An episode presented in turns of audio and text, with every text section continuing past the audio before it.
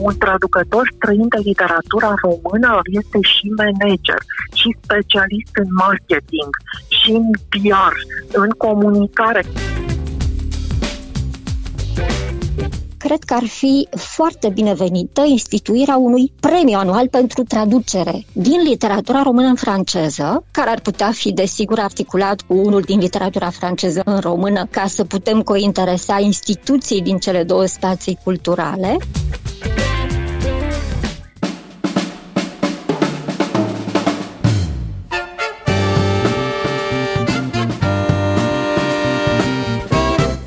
Timpul prezent în literatură.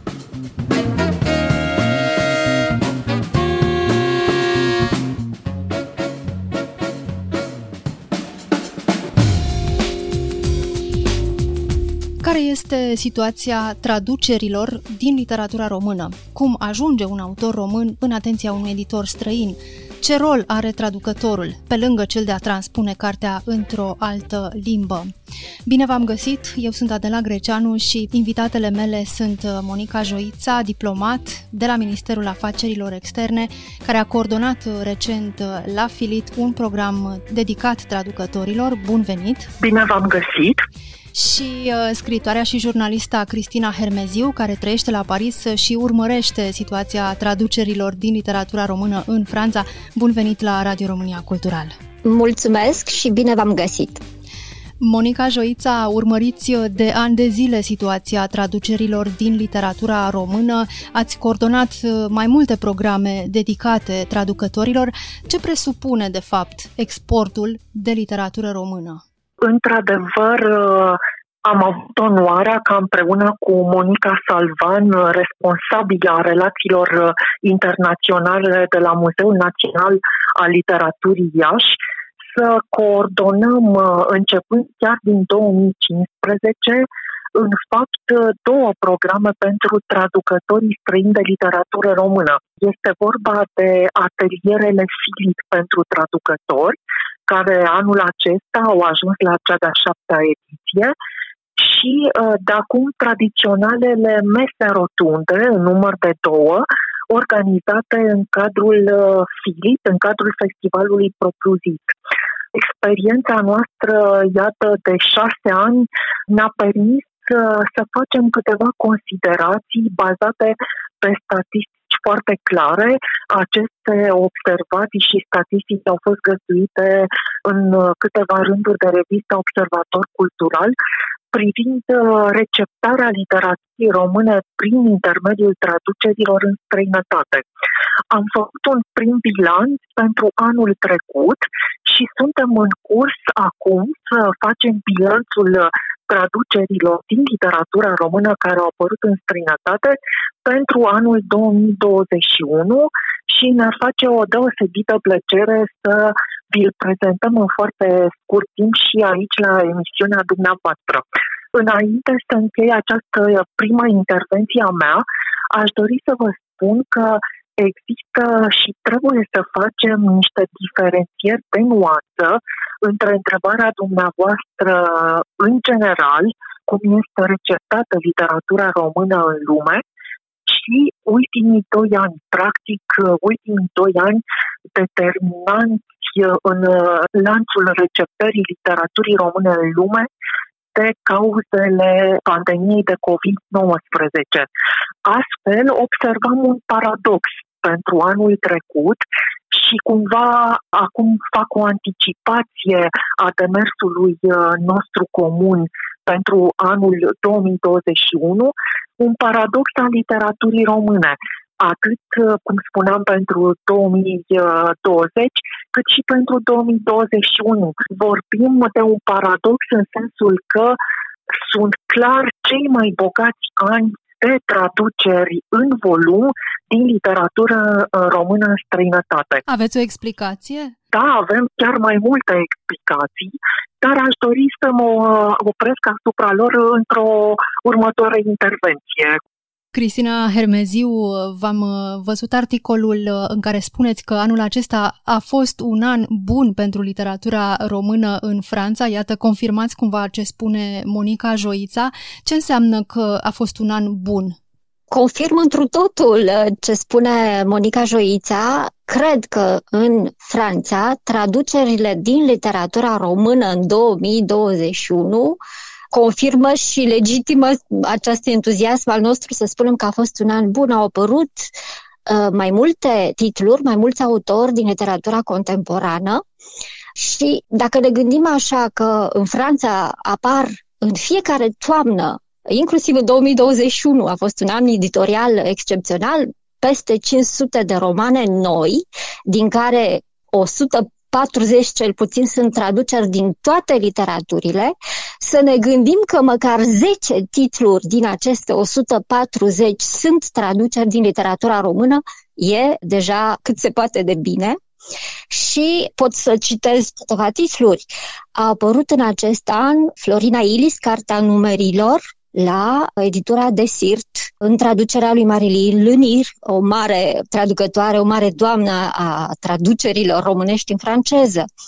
A apărut, uh, iată, un scriitor foarte iubit în România, Marin Mălaicu Hondrari, cu Carta tuturor intențiilor, în traducerea lui Laura Anchel cea care de altfel l-a tradus pe Mircea Cărtărescu, știm, în anii trecuți, în 2019 a fost anul Cărtărescu în Franța, cu Solenoid, dar în 2021, la începutul anului, a apărut și Melancolia, tot în traducerea lui Laurent Kell la editura Noir sur Blanc, unde de altfel a, a apărut și o carte despre care s-a vorbit mai puțin, dar foarte importantă și, și cu totul specială, cea a lui Cătălin Mihulac, America după pogrom, tot în traducerea lui Marilii Lunir. Și așa mai departe, Florica Curiol, o foarte activă traducătoare de literatură română în franceză, a publicat în acest an două cărți, doi autori români necunoscuți în Franța, da? Corina Sabău, cu Și se auzeau greierii, și apoi Alina Nelega cu romanul său Ca și cum nimic nu s-ar fi întâmplat, care a apărut uh, tot în acest an la o editură mai mică, independentă, să spunem. Deci, iată, concret, literatura română în Franța și-a îmbogățit raftul și în acest an și vreau să împărtășesc cu dumneavoastră emoția mea de a fi primit aseară, din partea editurii Non-Lieu, o carte care este în patrimoniul literar al României, da, face parte din capodoperele literaturii noastre clasice, Liviu Rebreanu Răscoala. O carte care are peste 500 de pagini, este tradusă de Jean-Louis Curiol, arată foarte bine și iată, până și clasicii noștri pătrund într-un acest an foarte bun a literaturii române în Franța. Așadar, uh, și clasici uh, și contemporani uh, pe piața de carte din Franța, autorii români.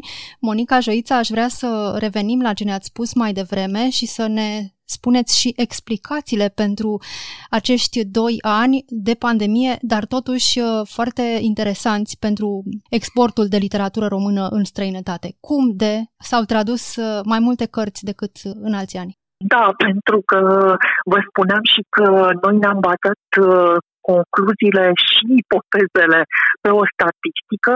Aș vrea, de exemplu, să vă spun că pentru 2020, așadar pentru primul an al pandemiei, să-l numim așa, uh, literatura română a apărut pe rafturile librărilor din străinătate în numai puțin de 100 de volume de traduceri, uh, fără a mai pune deci la socoteală fragmentele apărute în revistă.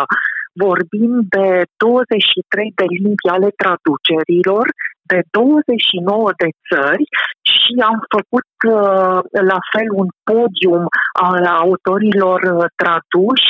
Pe primul loc uh, Mihail Sebastian și Mircea Cărtărescu, pe locul 2 Ana Blandiana și pe locul 3, iată, și anul trecut Liviu Rebreanu și Iulian Ciocan, iar ca distribuție geografică, pe primul loc se află Italia, pe locul 2 Franța și Serbia, pe locul 3 Germania, urmate de Spania și Olanda.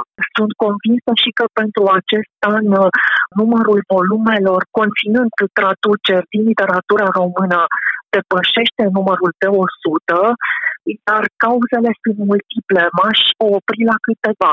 În primul rând, foarte multă lume a crezut că acest paradox în primul an de pandemie a fost un rezultat logic al contractelor care au fost uh, demarate în 2019, deci într-un an normal.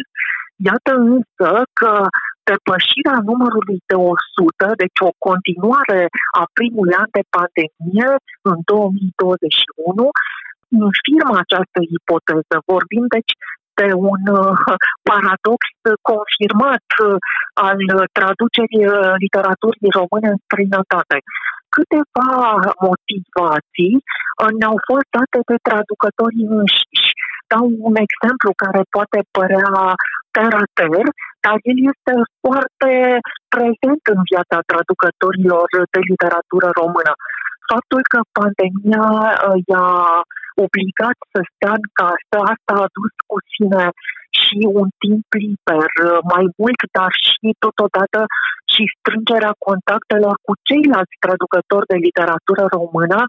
Sigur, asta a venit la pachet spuneau alți traducători și cu obligațiile de familie, deci situația e un pic mai complicată, însă o altă explicație de natură cumva instituțională este interesul realmente sporit al editurilor străine față de literatura română care s-a construit practic în ultimii ani, independent de cei doi ani ai pandemiei. Și asta am văzut uh, odată ce am făcut uh, un fel de statistică a traducerilor uh, Tatianei Cibulac și anume că există un fel de bul de nej și în cazul traducătorilor și al editorilor străini, pentru că mulți au citit-o pe Tatiana, evident, din traduceri străine și așa interesul s-a rostogolit de la o țară la alta. După părerea mea, și cele două instituții uh, din România cu atribuții în domeniul sprijinirii traducerilor, e vorba de Institutul Cultural Român și de Ministerul Culturii, ar trebui cumva să își adapteze strategiile editoriale în funcție de acest context pandemic, care evident va continua, dar care cumva a modificat foarte tare și lanțul receptării literare și să-și adapteze strategiile la receptarea literaturii române în funcție de aceste noi condiții. Să revenim la Franța. Cristina Hermeziu, ne povesteați că anul acesta a fost un an bun pentru literatura română în Franța. Au apărut uh, multe titluri, dar cum au fost ele receptate? Aici este o problemă sensibilă și puțin delicată. Receptarea a existat, desigur, din cauza pandemiei. De doi ani de zile nu a mai avut loc cum știm bine, Salonul Cărții de la Paris. Deci cărțile au circulat mai puțin în acest dispozitiv în care era și o interacțiune și o întâlnire între public, între cititori și autorii invitați din România împreună cu traducătorii lor în jurul cărților și al uh, titlurilor apărute. Deci, din acest punct de vedere, cred că a fost o receptare deficitară, dar Formatul uh, găsit de toată lumea, cel prin diverse programe prin internet, a existat, au existat dialoguri. Florina Ilis a fost la mai multe întâlniri din acest spațiu, a interacționat cu librari din Franța, cu cititori din Franța, cu ocazia apariției titlului său uh, Cartea Numerilor. Apoi există și aparițiile în presă, nu? Cât se vorbește despre aceste titluri care apar, cu atâta efort, cu atâta dăruire din partea traducătorilor, în cadrul unor programe cum amintea și doamna Monica Joița, instituționale, cu sprijinul uh, Institutului Cultural Român, multe dintre titlurile care apar în Franța din literatura română sunt sprijinite de aceste programe probabil că ele nu ar putea apărea fără acest circuit uh, absolut necesar. Cred că ar fi necesară o investiție și pe planul receptării în presă, în mass media. Se pot crea programe, evenimente, dispozitive în așa fel încât să devină mai vizibile traducerile de literatură română în mass media franceză. Pentru acest lucru eu cred că sunt uh, posibilități și idei și mă bucur că e și uh, Monica Joița cu noi, care cunoaște mecanismele din interior, instituționale, ministeriale și așa mai departe. Eu vin cu această idee, cred că ar fi foarte binevenită instituirea unui premiu anual pentru traducere din literatura română în franceză, care ar putea fi, desigur, articulat cu unul din literatura franceză în română, ca să putem cointeresa instituții din cele două spații culturale și miza ar fi triplă unui astfel de premiu. Autorul român ar capta mult mai ușor atenția cititorului francez, a presei, a mass media în general, apoi traducătorul ar fi stimulat în munca sa, știm de multe ori solitară, sedentară și nu neapărat cu imediată recunoaștere publică. Și, în al treilea rând, editorii ar fi încurajați să-și deschidă orizontul mult mai mult către literatura română de astăzi, printr-un astfel de premiu. Iată, Monica Joița, poate comunicați această idee colegilor dumneavoastră din uh, Ministerul Afacerilor Externe?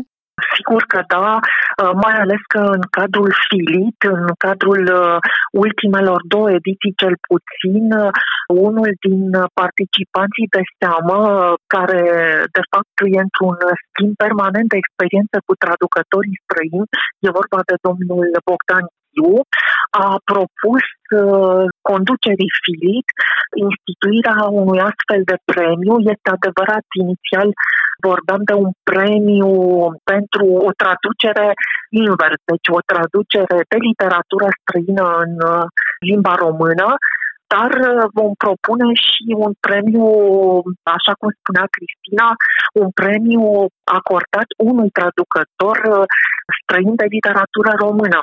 Aș vrea să revin puțin la suferința, să-i spunem, paradoxală a literaturii române, chiar în condițiile unui număr așa de bogat de traduceri care au apărut în ultimii doi ani. Este într-adevăr, cum spunea și Cristina, suferința receptării și lipsei totuși revin a unei strategii instituționale pentru această parte importantă a lanțului de receptare. O contrazic aici puțin pe Cristina, de fapt statisticile o contrazic. În acești doi ani de pandemie, dau exemplu bilanțului deja făcut, din cele 100 de volume apărute, 35 au avut finanțare din partea Institutului Cultural Român, restul de 65 au beneficiat de propriile eforturi ale traducătorilor străini care au obținut finanțare din proiecte europene, de la resurse private sau de stat. Și aici revin și cred că amândouă sunteți de acord asupra acestui statut cu totul particular pe care îl are un traducător străin de literatură română. Este vorba de faptul că un astfel de traducător nu este numai traducător, este și manager, și specialist în marketing, și în PR, în comunicare, ca să nu mai spun că un traducător străin de literatura română împreună cu editura trebuie să rezolve acest hățiș birocratic când aplică, de exemplu, cu traducerea la concursul TPS. Iar uh, nu este aici vorba de nici măcar o vină a Institutului Cultural Român pentru această birocrație, ci este o lipsă a unei finanțări suple, elastice, pe care nu o permite, din păcate, tipul de bugetare publică a statului român. Deci, iată un amalgam de cauze instituționale care sunt nerezolvate de ani de zile, care se împletesc însă cu entuziasmul traducătorilor și, trebuie să o spunem foarte răspicat, cu entuziasmul unor promotori precum este Cristina Hermeziu în Franța, sau cum este Monica Salvan, care pendulează acum între România și Elveția. Să le spunem ascultătorilor noștri, este vorba de programul Translation and Publication Support al Institutului Cultural Român, prin care se acordă finanțări uh, editurilor străine și sau traducătorilor străini de literatură română. Exact și uh, traducătorii au exprimat speranța că odată cu numirea noului președinte al Institutului Cultural Român, acest program să revină la o constanță de care ei au beneficiat foarte mult în primii ani de la înființarea acestui program. Cristina Hermeziu, uh, vorbind despre promovare, despre receptare, dumneavoastră v-ați ocupat la un moment dat de un turneu al traducătorilor de literatură română în Franța. Ați fost cu ei în librării din diferite orașe franceze și ați vorbit împreună despre cărți. Ce impact a avut un asemenea program? S-a desfășurat uh, acest program, cred eu, un dispozitiv uh, destul de inedit, acum doi ani, sub egida Sezon France-Rumanii, un turneu al traducătorilor prin nouă orașe din uh, Franța și, de fapt, am vorbit despre traducerile de literatură română, despre literatura română în traducere franceză, dar punându-i în valoare pe traducători și uh, doi dintre, de fiecare dată, doi dintre traducători au mers și uh, s-au întâlnit cu publicul, cu cărțile de fapt pe față, cu cărțile confraților uh, lor, nu doar cele pe care le-au semnat în traducere. A fost o experiență foarte interesantă, diversă. Îmi aduc aminte că la librăria de la Marseille, de la Marsilia, o lună de zile în vitrina librăriei au fost peste 15 titluri de literatură română traduse în franceză și deja mi se pare că e excepțional atâta timp cât între sutele și sutele de cărți care apar anual în Franța, să dai de un titlu românesc e de multe ori uh, cât se poate de improbabil. A fost o experiență nemaipomenită. Eu cred că acest uh, turneu și acest dispozitiv ar putea fi exportat, cred că și în alte țări, în alte culturi, în alte spații lingvistice, acolo unde traducerile au ajuns la o masă critică și Monica Joița ne-a demonstrat cu cifre că așa este. Monica Joița, de fapt, ce lipsește dintr-o strategie solidă de promovare a literaturii române în străinătate, astfel încât această literatură să și ajungă la cititori, la critici și să aibă parte de o receptare pe măsură? Așa cum spuneam, pilonul acestei strategii instituționale a fost deja pus prin programul de care am amintat și dumneavoastră, am amintit de fapt toate trei, însă el nu este suficient în sensul că mă gândesc la faptul că într-o țară avem mai mulți reprezentanți care pot conlucra pentru promovarea unitară a literaturii române, a culturii române în general. Îi avem deci pe traducători, avem uh, institutele culturale acolo unde există, avem lectoratele de limbă română, misiunile diplomatice, iar aici, la București, deci avem Institutul Cultural Român și Ministerul Culturii, avem și festivalurile din România, să nu le uităm. Și cred că după ce, să spunem, părțile au fost finanțate și au ajuns pe rafturile librărilor sau în mâinile cititorilor, statul român trebuie să continue aceasta cred că lipsește strategiei instituționale românești în domeniul uh, promovării literaturii. Trebuie să continuă cu ceea ce am vorbit uh, până acum, uh, că este totuși o lipsă și anume lanțul receptării. Odată cu apariția acestor volume de traduceri, până la promovarea lor adecvată. Și dacă toți acești factori pe care eu i-am amintit, împreună, cum spuneam, cu manageri și promotori culturali precum Cristina Hermeziu, ar uh, coopera, cred că această lipsă ar fi pe deplin suplinită și îmi permit să revin, cum spuneam, uh, și cu bilanțul pe 2021. Pe scurt, uh, în finalul discuției noastre, ce credeți că ar fi de exportat din literatura română? Cristina Hermeziu. Din literatura română actuală de astăzi, a, eu am uh, un braț de cărți uh, pe care aș putea să le propun editorilor uh, din Franța.